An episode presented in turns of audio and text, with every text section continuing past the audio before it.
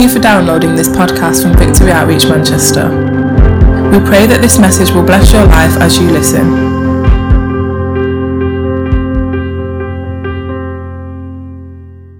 Oh, thank you, Lord. Thank you for your anointing, God. Who feels his anointing in this place? Where God is, anything can happen. That's where you got saved, some of you, in an environment like this. We didn't all end up like this here. Listen, most of us here were never raised in church. A lot of people were, but a lot of people weren't. And it was in this environment where souls get saved, hearts are changed, focus is given, purpose, eternal changes happen in these environments. So hang on to your hats, church, because I have a word for you. Are you going to allow, me to preach it? And uh, I, I feel like just closing my notes because I feel like that it's in me. It's in me. And I just pray God will help me to communicate the season that we're at. Uh, Paul is away today. He is preaching in Swindon, which is near Bristol. So he will be back next Sunday, and uh, um, he drives back this evening. And then um, yeah, just I, you know, when the presence of God is like this, I feel like sitting down. Because who exactly do we think we are? I'm like, really? Am I really going to have to speak? But I am going to speak because I feel it's God given. Thank you, worship team. You're an absolute blessing. Um, it's been a it's been a challenging week weekend for me. A good weekend, but challenging. Um, and I just want to just explain a few things as um, yesterday there was a team of people that went to Eccles Festival. And uh, thank God for those in, that went to Eccles Fair. We had an evangelism team, then we had a booth, and, uh, and that's where we were able to, to highlight what Victory Outreach is doing. And then also we had um, here, we were recording announcements, and they were here for, I don't know, four or five hours here, the gang and some of the team. And, uh, and then I was at a friend of mine, Leslie Sutton, went on to be with the Lord. And, uh, and it, again, was a bittersweet situation. Leslie was a mentor of mine. She was a mentor for 10 years. And um, she, was, she pastored uh, Baptist Altrincham Church with her husband for 30 years. And so when they came out of pastoring, they, they started Gather movement across the world. And the Lord brought her into my life. And, you know, she'd been walking with the Lord 40, 40 plus years, but also pastored. So she came alongside me, her and her husband came alongside me and Paul, and she was instrumental. You know, when somebody gives you life, the things they say, it's priceless. You can't put money on it. It's not like going to a counselor, although counselors are okay. But it was priceless what she gave me. It was eternal. It was like a light in the darkness. And we said goodbye to her yesterday, and it was a really beautiful, beautiful service. Till her last breath, it was cancer that took her. And, and people thought she, she lost the fight for cancer.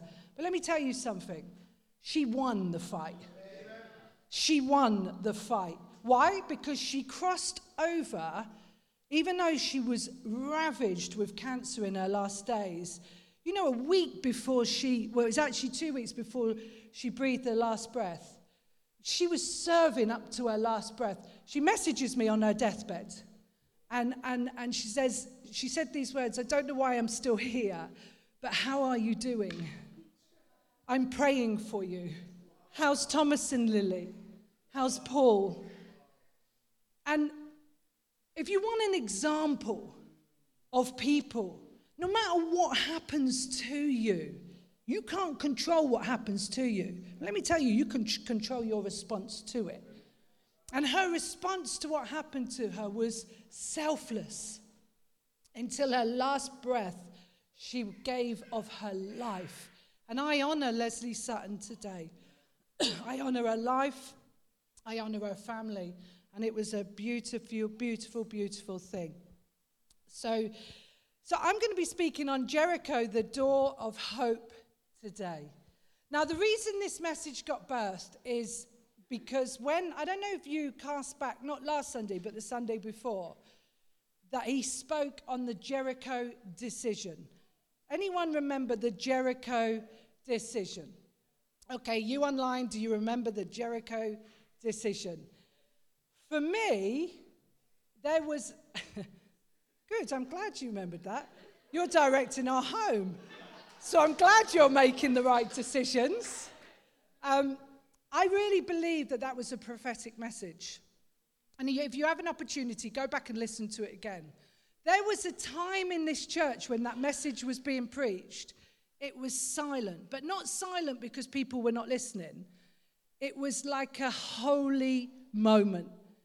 And there is a window, and there is a door, and there is an opportunity where your decision and my decision are going to be very, very different. But I ask you this question today What is your Jericho decision? What is God challenging you in your life? I know what He's challenging me, although I had to think about it. Because you know, we do a lot of jumping up and down and, yeah, good message. And like, yeah, my last breath, I will praise you. We sing a lot of things. We do a lot of things as Christians. But really, when the rubber hits the road, really, will you do those things? Really, until your dying breath, when you're riddled, if you had cancer or something, would you praise Him with everything within you? And, and, I, and I believe that that message for all of us was a window, an opportunity for people to make necessary changes in your life. And that's what I'm going to speak to you today about. How do we make decisions as Christians? Is it the same way as the way that decisions are made in the world? And we're going to look at that. And then we're going to look at how the children of Israel, when they'd crossed over before Jericho, the decisions they had to make and how they made those decisions and why they made those decisions. Because let me into you a little thing. We read the Bible, but they are people, they had feelings. Sometimes we look and it's like, yeah, they took the land and then they moved over the Jordan and then they did this and then they went and did this. They're people. They have feelings. They have families. They have children. They go through exactly the same, just a different time, different land, and they fought actual battles, meaning they could kill people. I want to kill you, which actually might be slightly easier. I don't mean that. But you know what I mean? Because you can actually see an end to things. So they actually had real battles and real strongholds that they used to take people's heads off. So, in a way, the spiritual battle now in the new covenant is different because we don't see our enemies, really. Because we don't fight against flesh and blood. I'm not your enemy, you're not my enemy. We fight, there is a, there is a war going on. If God was to turn his light on right now of the spiritual battle, you would fall off your chair and it wouldn't be the Spirit of God. You would roll on the floor and you would be in shock at the, the, the war that is going on for your soul. There is a spiritual war that has been going from beginning of time, and it is a battle for your soul. And so, therefore, once you're born again of His Spirit, the battle changes, the tactic changes. Why? Because you're born again. So, what does he do? He starts to throw darts. He starts, and Paul spoke about strongholds. How are strongholds built? They're built by, by darts, thoughts being thrown, and then, and then situations and circumstances being compounded, trying to say that that's the truth of what's really happening. And you have to battle day and night, day and night in this war. Because if you don't, you become indifferent and apathetic. And I want to carefully say that one of the reasons why the Israelites didn't enter into the promised land was to do with apathy, indifference, and hard heartedness. They stopped hearing the voice of God. I have another question for you. When did you last hear the voice of God? And what did he say to you? You may say back to me, Does God still speak today? Well, the Bible tells me that he says his children will be led by his spirit. You will know the truth, and the truth will set you free. He says he desires honesty in your inner parts, wisdom and truth. That tells me that his sheep will know his voice. Who are his sheep? We are his sheep. It says you will know his voice, and it will be like a breath. Gentle, never contrary to his words. And it will gently speak in your inner being, not in your emotions, not in your mind, but deep within your inner spirit. God will whisper to you. Through his words, he will speak through you. The decisions we make today are going to affect generations to come. If we don't understand that, then the decisions we make, we won't be that bothered about. Without vision, people perish. Without revelation, meaning what God has shown them, they perish. They cast off restraint, meaning, I couldn't care less. Whatever. That sort of indifference attitude. And the root of it is unbelief. I'm going to take you on a little journey about what happened to Joshua and the children of Israel. I'm going to cast your mind back. So let's think about Joshua for a minute, and then we're going to go into the main bit of the message. Joshua had been serving Moses for 40 years. Think about how old you are. Anyone in here that's over 40, raise your hands.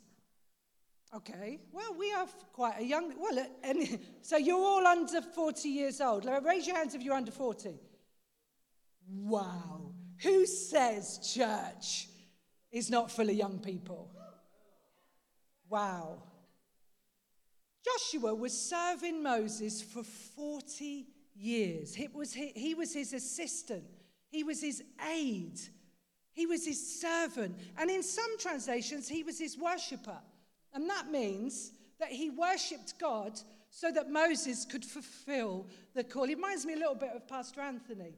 Worships God so that brings in the presence of God, so that lifting up the hands of the senior pastor for this season. And, and you know, Joshua was alongside Moses. So if you're 40, you know how it feels to be 40. You're quite old. Well, I'm 50. Okay, who's over 50? Oh, hallelujah for the 50 year olds. Come on now, you don't look 50, you look great. So, we're coming into our prime as 50 year olds. That's right. So, Joshua, they reckon Joshua was, was around about 70 or 80 years old when he took over the leadership of Moses. But if you've been walking alongside someone for 40 years, how do you think Joshua felt when Moses died? What do you think was going on with Joshua? So his, his leader had died. He, hadn't, he wasn't the senior leader. And all of a sudden, the Lord said to him, I want you to arise. He gave him 30 days to grieve his friend of 40 years. He even gave the men that he crossed over, the families crossed over to grieve their family, gave them 30 days. You've got 30 days to grieve. Imagine someone telling you that. And then I want you to arise, I want you to get up, I want you to go in and take the land. And, and the word arise means the, the song we sang, strengthen. It's not, it's not a physical thing, it actually means not in your convenience. He said to Joshua, Rise, go in and take the land, for I will be with you. But by the wording that God used for Joshua, you can tell Joshua was fearful. He says, Do not be discouraged. Do not be dismayed. Do not be frightened. I will be with you. So Joshua must have been going through quite a lot of stuff at that time when he was taking the leadership. And then, and then they crossed over the Jordan even though he must have been grieving, he still had to rise up and lead that generation. Listen, guys, no matter what we go through, there is a mission. and there is a calling, and there is a purpose. And even when we're hurting and we're grieving, and we've all got stuff going on, that we still have to rise and take our places in whatever place that might be for our lives. Then the Bible says that he said to Joshua, Gather the men together. I'm going to, I want to circumcise all the men. Now, let me give you a little bit of a background without going into too much details about circumcision so the men don't wriggle about in their chairs. Well, circumcision should have been done at eight years old. For the whole time the Israelites were in the wilderness, God said, Don't circumcise them. You know why? Because he broke his covenant with them. Can you imagine what it feels like to have God break the covenant with you? It means he he's taken his favor off you, he's taken his provision off you. He's like, nah. That's what he did. So he said, Do not circumcise any of the Israelites. But when they'd crossed over into the promised land, he said to, he said to Joshua, Get some flint knives. I'm going to pause there. So I just feel like pausing there. Stone, flint, knives. and bear in mind, these men are 50 and 60 years old. They're meant to be circumcised at eight. Eight days old, sorry. So don't get me wrong, that must be very painful too.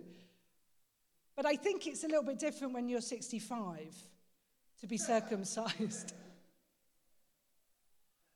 But when you look into circumcision as to why God circumcises, it's because it's the most personal, most intimate place of a man.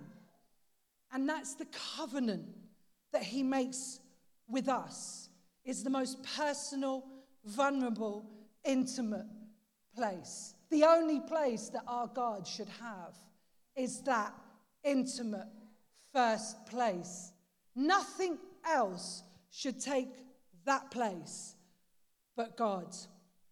Those men, it said in the Bible that stay where you are, do not move in the camp until you are healed. And that word healed means whole, it means revived, it means restored, it means so you can see again. Do not let those men move until they are healed. Do you not think for one minute that those second generation were not affected by their parents, that were hard hearted and grumbling and complaining, which is the root of unbelief? Do you not think that God saw that and said, you know what, I do not want this transmitted into this new season. And so then he said, I want, and Joshua's probably like, why now, God? Are we going to circumcise all these men? They even called the hill the hill of foreskins. I thought that was great. You don't want to trip over that hill.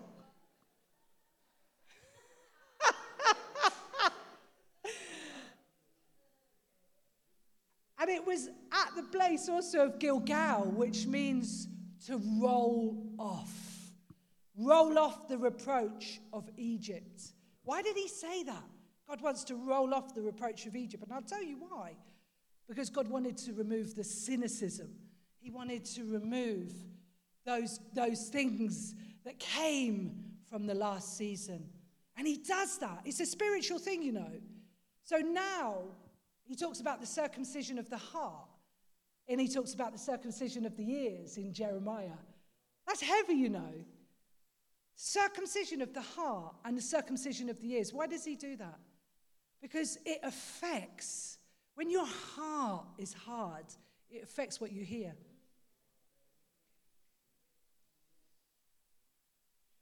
The word hard is a word called scolios. And it actually comes from the thing where you have the curvation of the spine. When you have a hard heart, you have a bent perspective. So everything you're hearing is warped. I ask you again how are you making your decisions? Because if you have a hard heart, you can't trust what you're seeing and what you're. What you're hearing. The Lord has to circumcise our hearts, all of us. I'm not talking to you, I'm talking to me too. I'm preaching to me. I would not give this message unless God had been doing it in me first. I live this.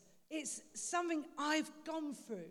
I've gone through seasons of loss. Many of us have. Seasons where everything changed. Seasons. Imagine Joshua, everything changed when Moses died.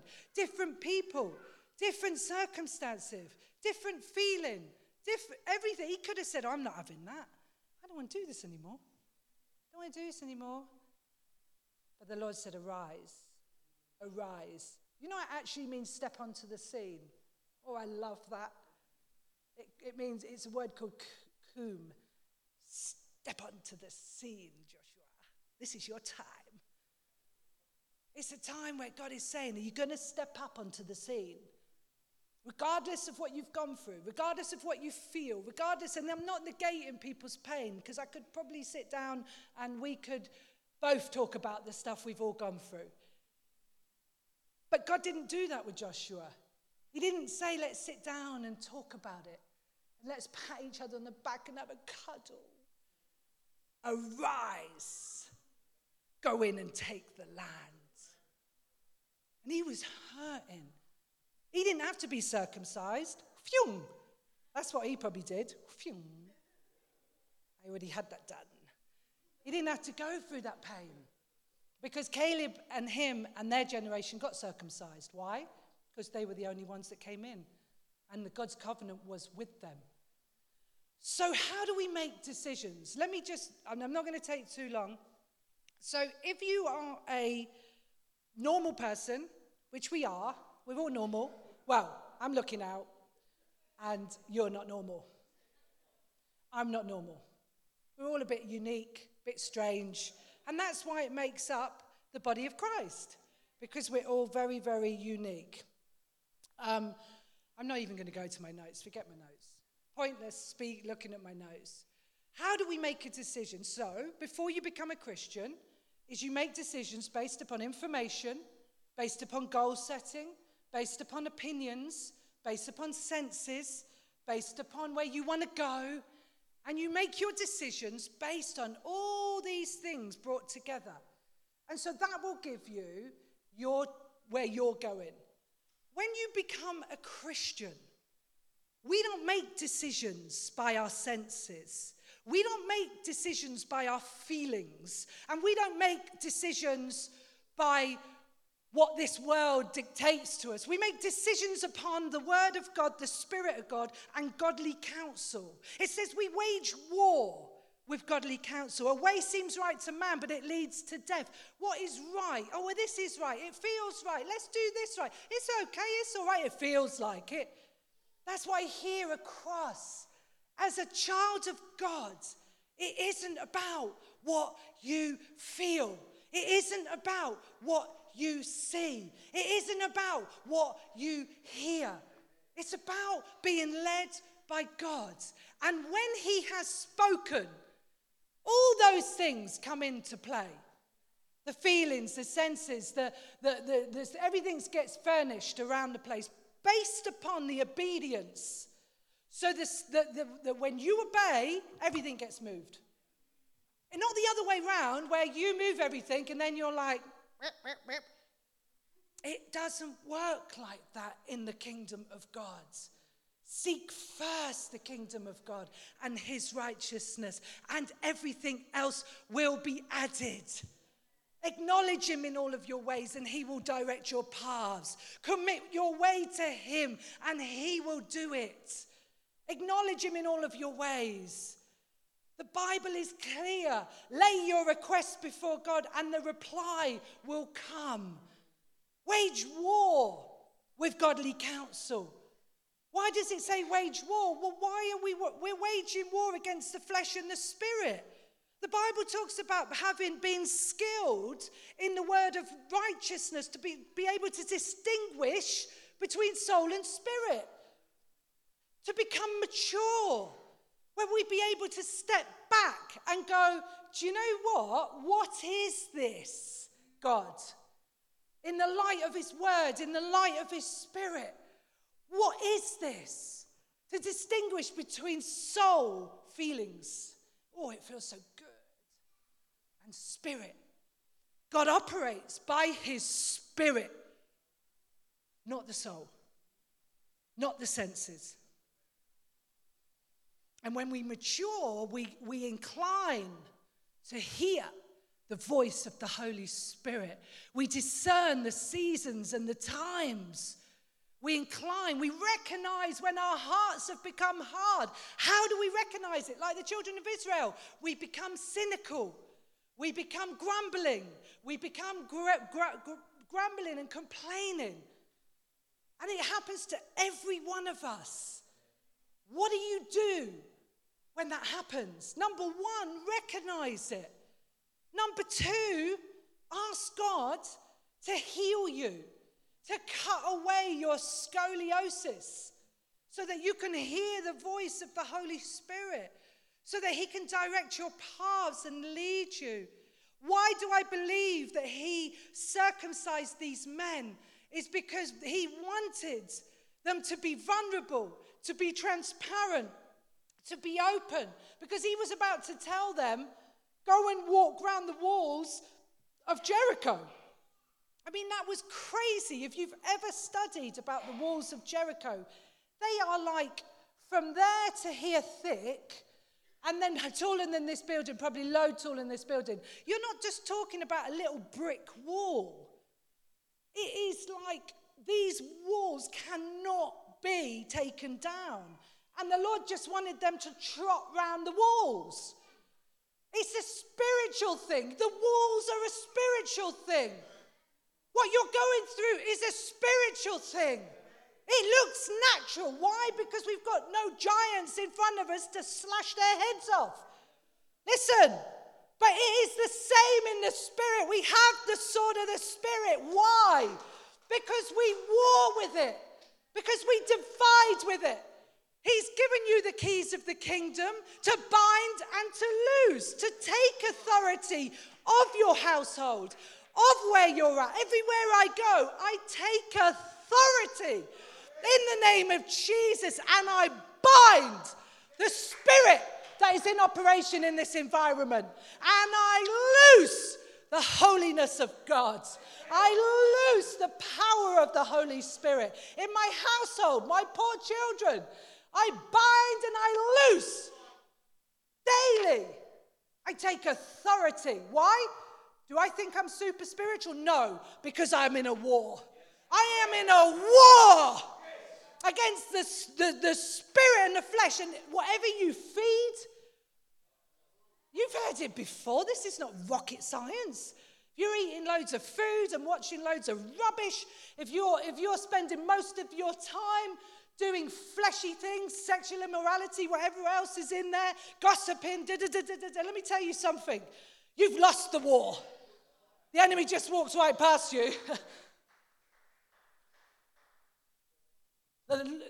this, there is a war, my friends. Just because you can't see it, we're in a war. And the only way the, the, the, weapons of our warfare are not carnal, but they are mighty in pulling down strongholds. Take captive of those thoughts and command them into the obedience of Christ Jesus. Crucify the flesh, pick up your cross and deny yourself. Then you will be my disciple, says the Lord. Holiness, sanctification. My identity is in Christ and Christ alone.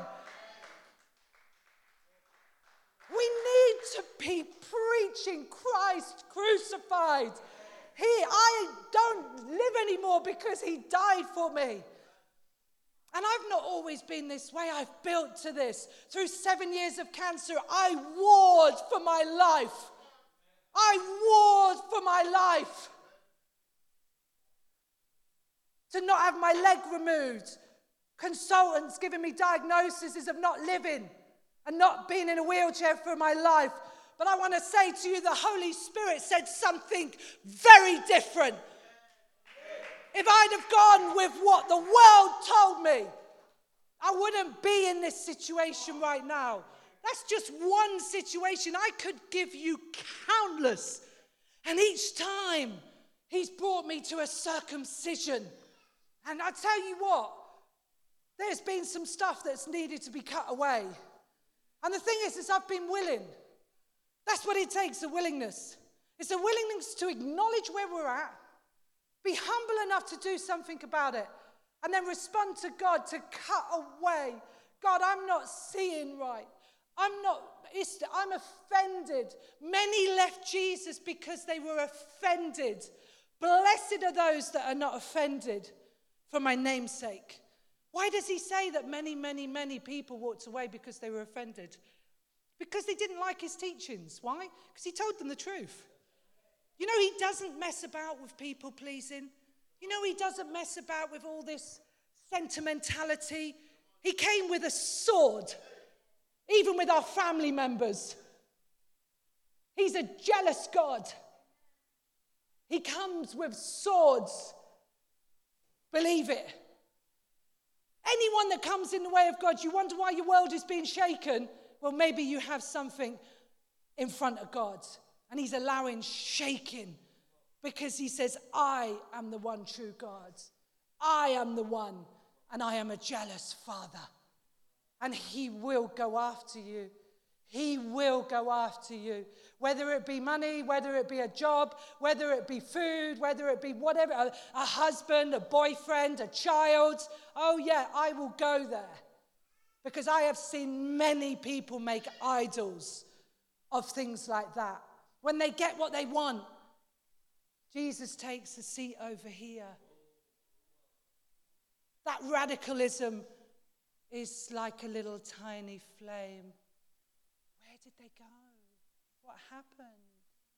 Oh, well, they got what they wanted. And Jesus got put over there until crisis happens. I need you, Jesus. I need you. I need you. I'm sick. He tells us the truth. We've all done it. We've all been there. And the, the thing is, is Jesus shouts the loudest in your pain. Don't let it get to the place where you're in so much pain that you need to be able to hear the voice of the Holy Spirit. Heed now, yield now, come under Him now. Don't allow crisis to be the thing that directs you because it will happen. And many of us have experienced it. So, the circumcision, the hill of foreskins, visualize it. Gilgal rolling off. I found that really funny, sorry. It just was all a little bit too close to home. Stay in that place till you're healed, said the Lord. Stay means lodge. Be still. Quieten your soul. Oh my goodness, the loudness of our souls. Be still. Yield. Step back. Stop putting garbage through your soul. Fast. Seek God. Hear his voice and yield to him. It says in Hebrews 3:8, "Do not harden your hearts as in the day of rebellion, on the day of testing in the wilderness. This is why they didn't enter in because of the disobedience. Why did I call this message a message of hope, Jericho of hope? Because I really, really believe that we're going into a season of hope.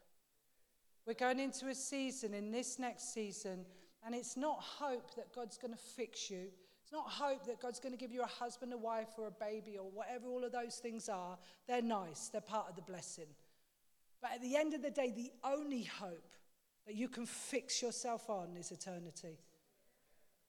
And whether you like to hear that or not, it is the truth. Eternity is the only hope where you're not going to get disappointed. The only hope.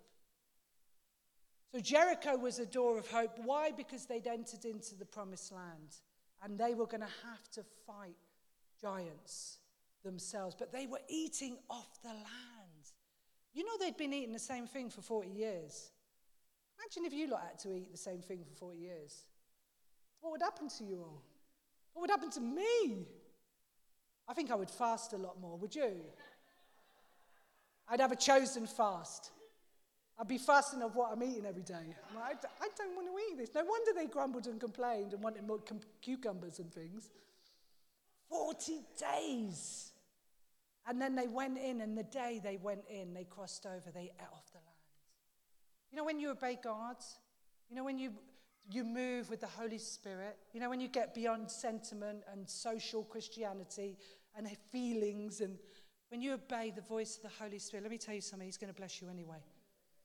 You, all those things that you desire are all part of it. See, people say to us, Oh, you needed to get saved because you were a drug addict. You needed to be fixed. Listen, Jesus isn't about being fixed, Jesus is about eternal life. That's what Jesus, and along the way, he'll fix you.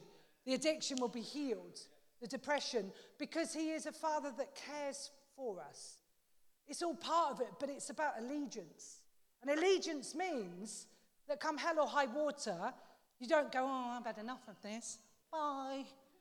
And I'm not even talking about churches or anything. I'm talking about your devotion to God, your allegiance. Whatever happens to you, you're on the winning side. God doesn't promise us tomorrow. What if you died today? He doesn't promise us tomorrow. We need to know who our allegiance is with and who we serve and why we serve him. Like Meshach, the ones in the, in the fire, whether you deliver me or not, I'm going to serve you. That is the mentality that we have to have. And I know it's hard teaching. I know it is. But I want you to hear the truth. And I want you to be fed meat and not give you bits of milk with baby bottles. Come on, babies. Let's give you a little drinky booze. Because that's all you can handle. It's me. This church is a mature church. We've been through some seasons, guys. We've been through losses. We've been through valleys. We've been through mountaintops. You know, at one point we were up to 800 people here. You know, we've been through so much stuff. And, and the thing is, change will happen. Let me tell you, it's inevitable. Welcome to life, guys. Rhythms of change. Get used to it. Because that is real life. Changes happen. This world will give you trouble. It does. But God overcame the world. You have to get used to change. You have to know how to embrace change. I think Paul uses this thing learn to embrace change before it grabs you around the neck. Because change is inevitable, it happens. What's important, and I'm coming in for a close if the worship team want to come up, is obedience and how you make your decisions. We don't make decisions like the world makes them. We make decisions on the Spirit of God, on godly counsel, on fasting, on prayer. We wage war not just with our friends, we wage war with godly men and women that will strategize with us, that have walked 10, 20, 30 years, and not just a 30 years of Christianity and they're all resentful and hurt, but men and women that are still pliable, still open, still, still fragrance, still living, responding. That's who you wage war with. It's crucial who you wage war with because it says there is a way that seems right to man that will lead in death. They're heavy scriptures. Heavy scriptures. In Hebrews, it says, encourage each other daily that we will not become hard hearted because the sin in this world is moving quick. You know, we're hearing that our, our electricity is going to go up to this amount and that amount. I bind that fear in the name of Jesus. You're not in the currency of this world. If you're, you're, if you're a child of God, and you invest in the kingdom of God and you give yourself to the kingdom of God, you don't have to worry about that stuff. Why do you worry about that stuff? We don't have to worry. That's not our world. We're aliens. We're pilgrims. We're not of this world. So why are we speaking like people of the world? We're of the kingdom of God. God is the one who provides for us. God will make sure you don't beg for bread. God, we don't, we don't have to fear, my friends. We are men and women of faith. Yes, we acknowledge what's going on. We're not, we're not going to become, you know, not have sympathy. But we have to be sure of the God we serve. He's the same God. He was back then, He's the same God today. And I challenge you how are you making decisions? Don't let this last two years or three years, the pandemic and everything that happened and loss and change, don't, don't, don't be somebody that makes decisions based upon the world. You know what the Bible says about that? The people that are friends with the world are enemies of God.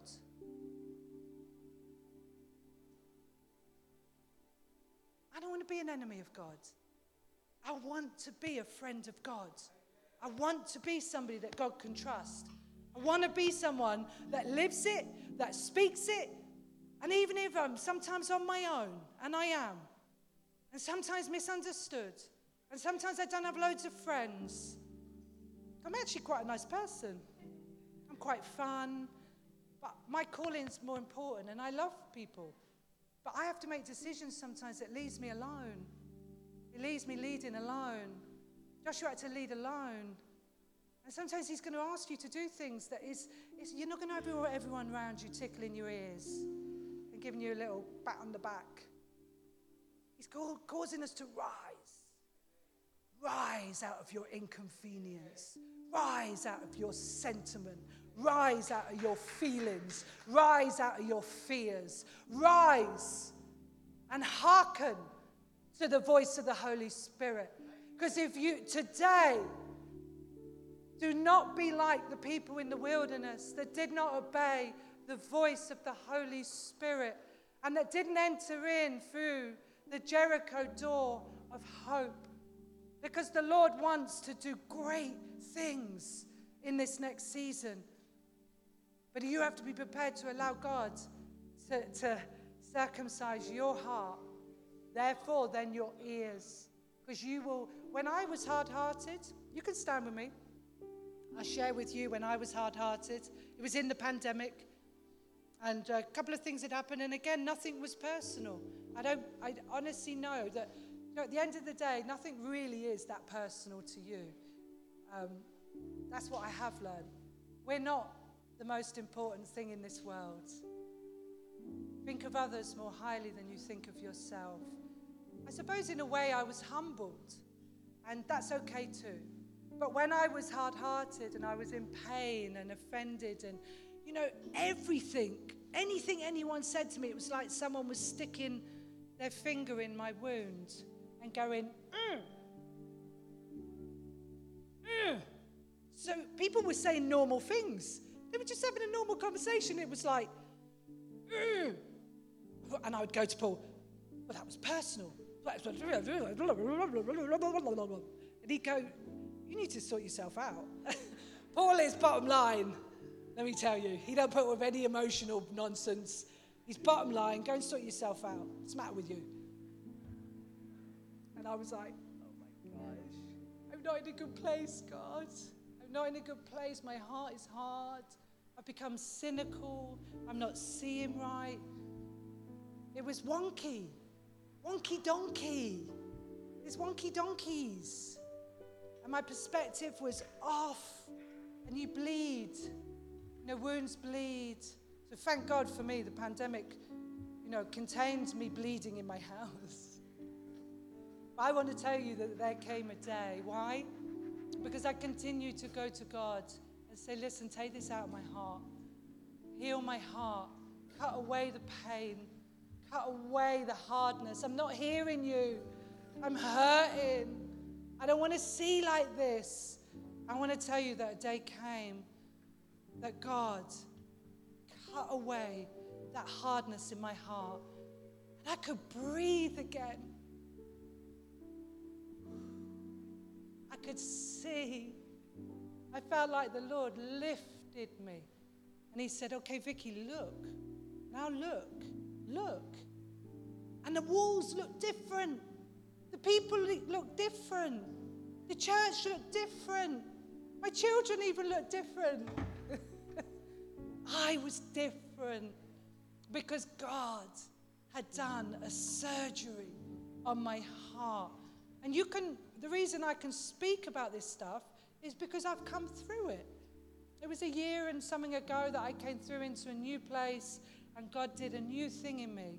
And so it's different. I see different. And I'm sure there's other battles, but I'm not at that place. It's like a scar. I know it's there. I've got scars. But if you went like that, I don't feel anything. In fact, I, I believe God gives you spiritual amnesia. Sorry, Lord. I don't remember stuff. Maybe it's the menopause. I don't know. Who knows?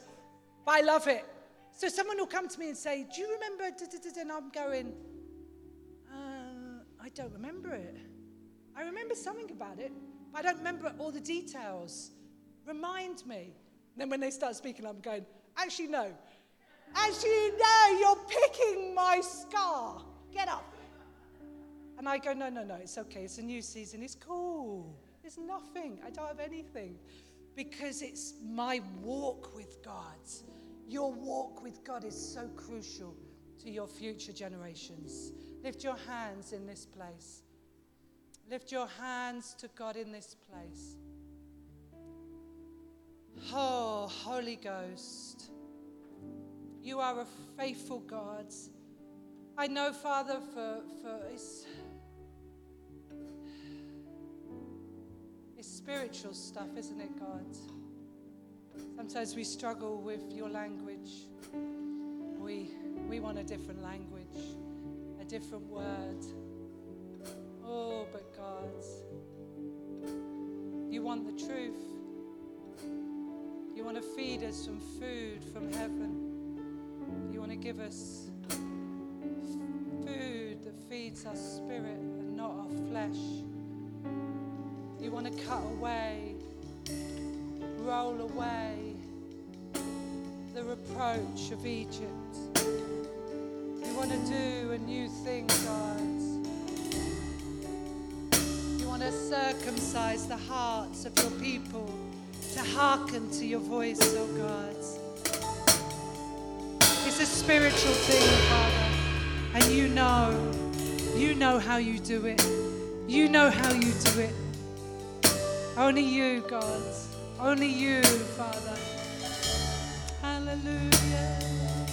Oh, let's worship Him. Lift your voices. Come on, church. Start to worship. Don't wait for the musician. Just come on. Victory Outreach Manchester is a family in the city, and we are here for you.